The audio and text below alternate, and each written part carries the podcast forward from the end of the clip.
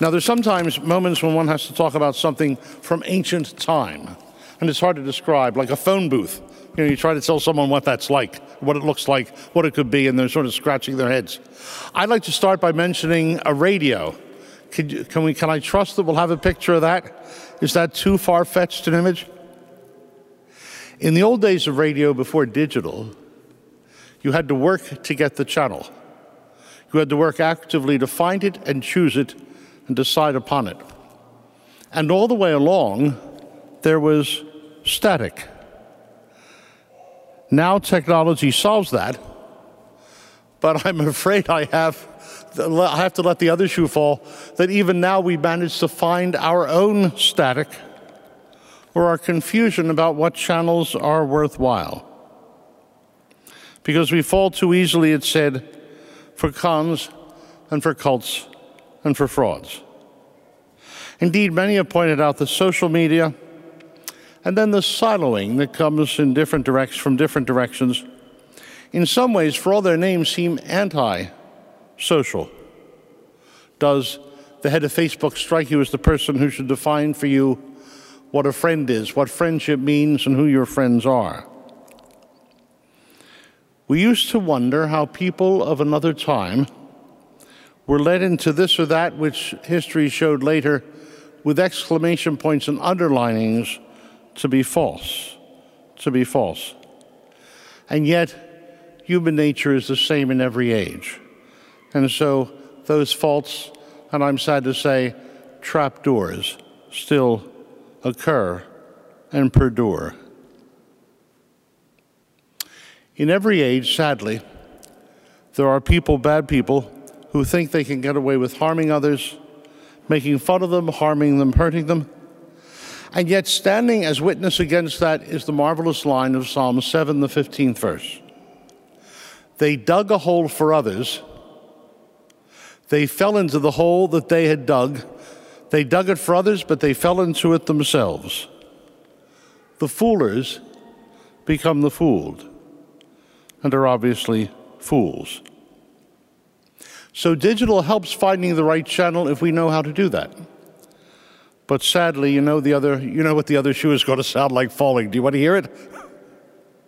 Digital also makes it easier to tune into the wrong channel. You know, I often say to people, software is more important than hardware. People will say, they've got a ticket, they're going to Europe, to a particular place, they've got the hotel. They have no idea what's there. They're not sure they're going to go to any museums, and they don't know of any sites. And they have no idea what's in any one museum, any one of which would draw you across the ocean by flapping your own arms and hoping you make it even without the plane ticket. The software is more important than the hardware. We can tune into channels, but we need learning and information and being informed and being judicious and being sensible and using discernment and having a conscience that's also a conscience that has been filled with understanding and balance and is informed. And so in these matters, it's not the wires, but the I Q and the E Q, the emotional quotient, and above all, the heart and the head and the soul. That is to say, to tune aright, to actively choose what we listen to and whom we listen to. And therefore today, front and center in our first reading, the first book of Samuel, the third chapter, and there in the ninth verse, and repeated again in the tenth. Eli's, Eli's magnificent advice to Samuel. When this happens again and you're not sure what, say, "Speak, Lord, for your servant is listening." There are two magnificent things in that line. Of all the things we could listen to, or people, to listen to the Lord, the Lord on high. Speak, Lord. Don't speak static. Don't speak some con artist. Don't speak some fraud. I really want to listen to you so I can make be a patsy and make a wreck of my life. But speak, Lord, so I can do your will and fulfill the marvelous thing that you want me to become for the life of the world, the marvelous person. Speak, Lord, to choose the Lord, and then really to listen. Speak, Lord, your servant is listening. My old Latin teacher in high school used to say, audire is to listen, ob audire is to really listen. And of course, the other word for that is obedience. Not to obey every Jim crack, not, crazy thing come down the pike. Why, why tie oneself in slavery to a cult, nonsense, fraud? But rather, if we obey, let it only be to the Lord. That's the first commandment. Not to tie ourselves in slavery to gimcrack things. That's against the first commandment.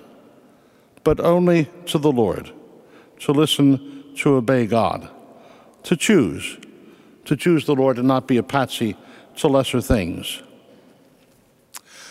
Like Father uh, Father Kelly, I had the luck to go to the Greg in Rome, the Gregorian, named after the same Pope who changed the calendar, Gregory the thirteenth.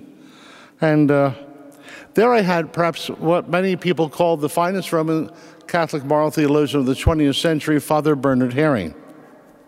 He was a legendary medic, heroic medic in a legendary battle out of Stalingrad. Long before that, he was there, and he, uh, there in Germany, he used to tell us in class that people around him, in the homes around him, his playmates, his friends, his kids he knew, they in their homes would listen to Hitler. He said, my father would never allow Hitler in the house. We had a radio, but it was never allowed to be tuned to Hitler. And he would bring that up with his friends when he, they would quote him things and he didn't seem to know them or join in. And his friends would say, oh yes, we know he's bad. We know he's a joker. We know he's a jerk. We won't fall for that. We'll never fall for that, but we think he's entertaining. And then he got a grim look and his eyes focused on each of us in turn. And he said, all those homes became the homes of Nazis. All those homes where the kids said, we won't fall for this, became the homes of Nazis. We know, we just like the fun. How important to have a higher standard and to listen to the Lord and to listen with a whole heart and ear to Him. How important that.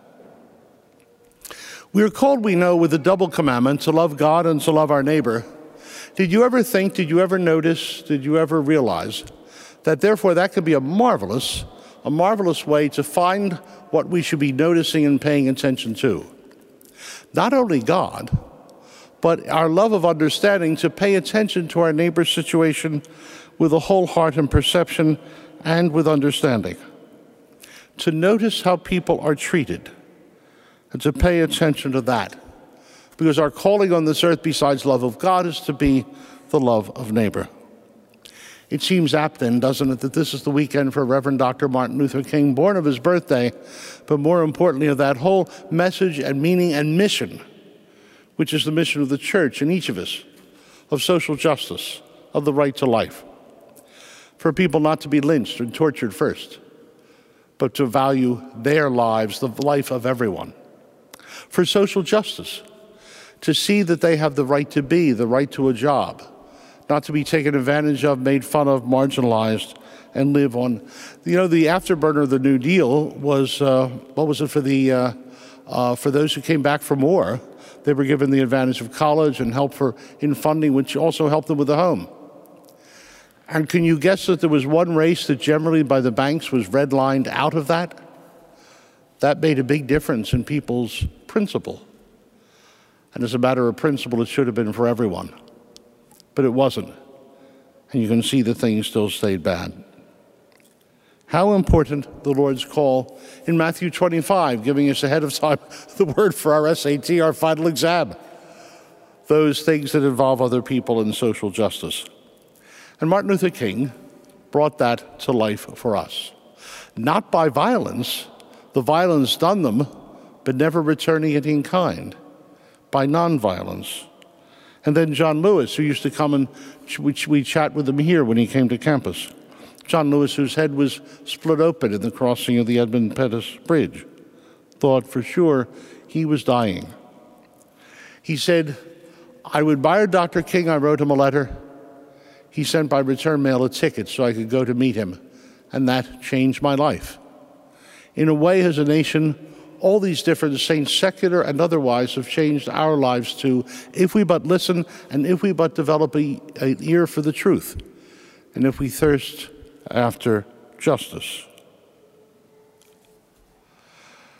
Over the holidays, sadly, there was a fellow at the law school who died a second year. And his parents down there, and I think Tacoma Park, I was sent a note about it by a friend from Chevy Chase, wrote an appreciation of him, of Tommy. I wish you'd pray for him and pray for his parents. He was Jewish. We pray that the God of Abraham and Isaac and Jacob bring him home and help his parents in their sadness. But they had this marvelous memorial to him, and the memoir said he had a great line that was said of Dorothy Day by a priest at the time, and that was Tommy's favorite line. And Tommy's favorite line about that Catholic woman was, "She lived as if the truth were true." And do you know what his parents said of him? That was him. That's how he lived. Let us pray, God, that's how we live too. Speak, Lord, speak, Lord, for your servant is listening. Thanks for listening to Within the Walls of Saint Paul's Sunday Homilies. Please consider supporting us by visiting s t paul parish dot org. That's s t paul parish dot org. God bless and see you next time.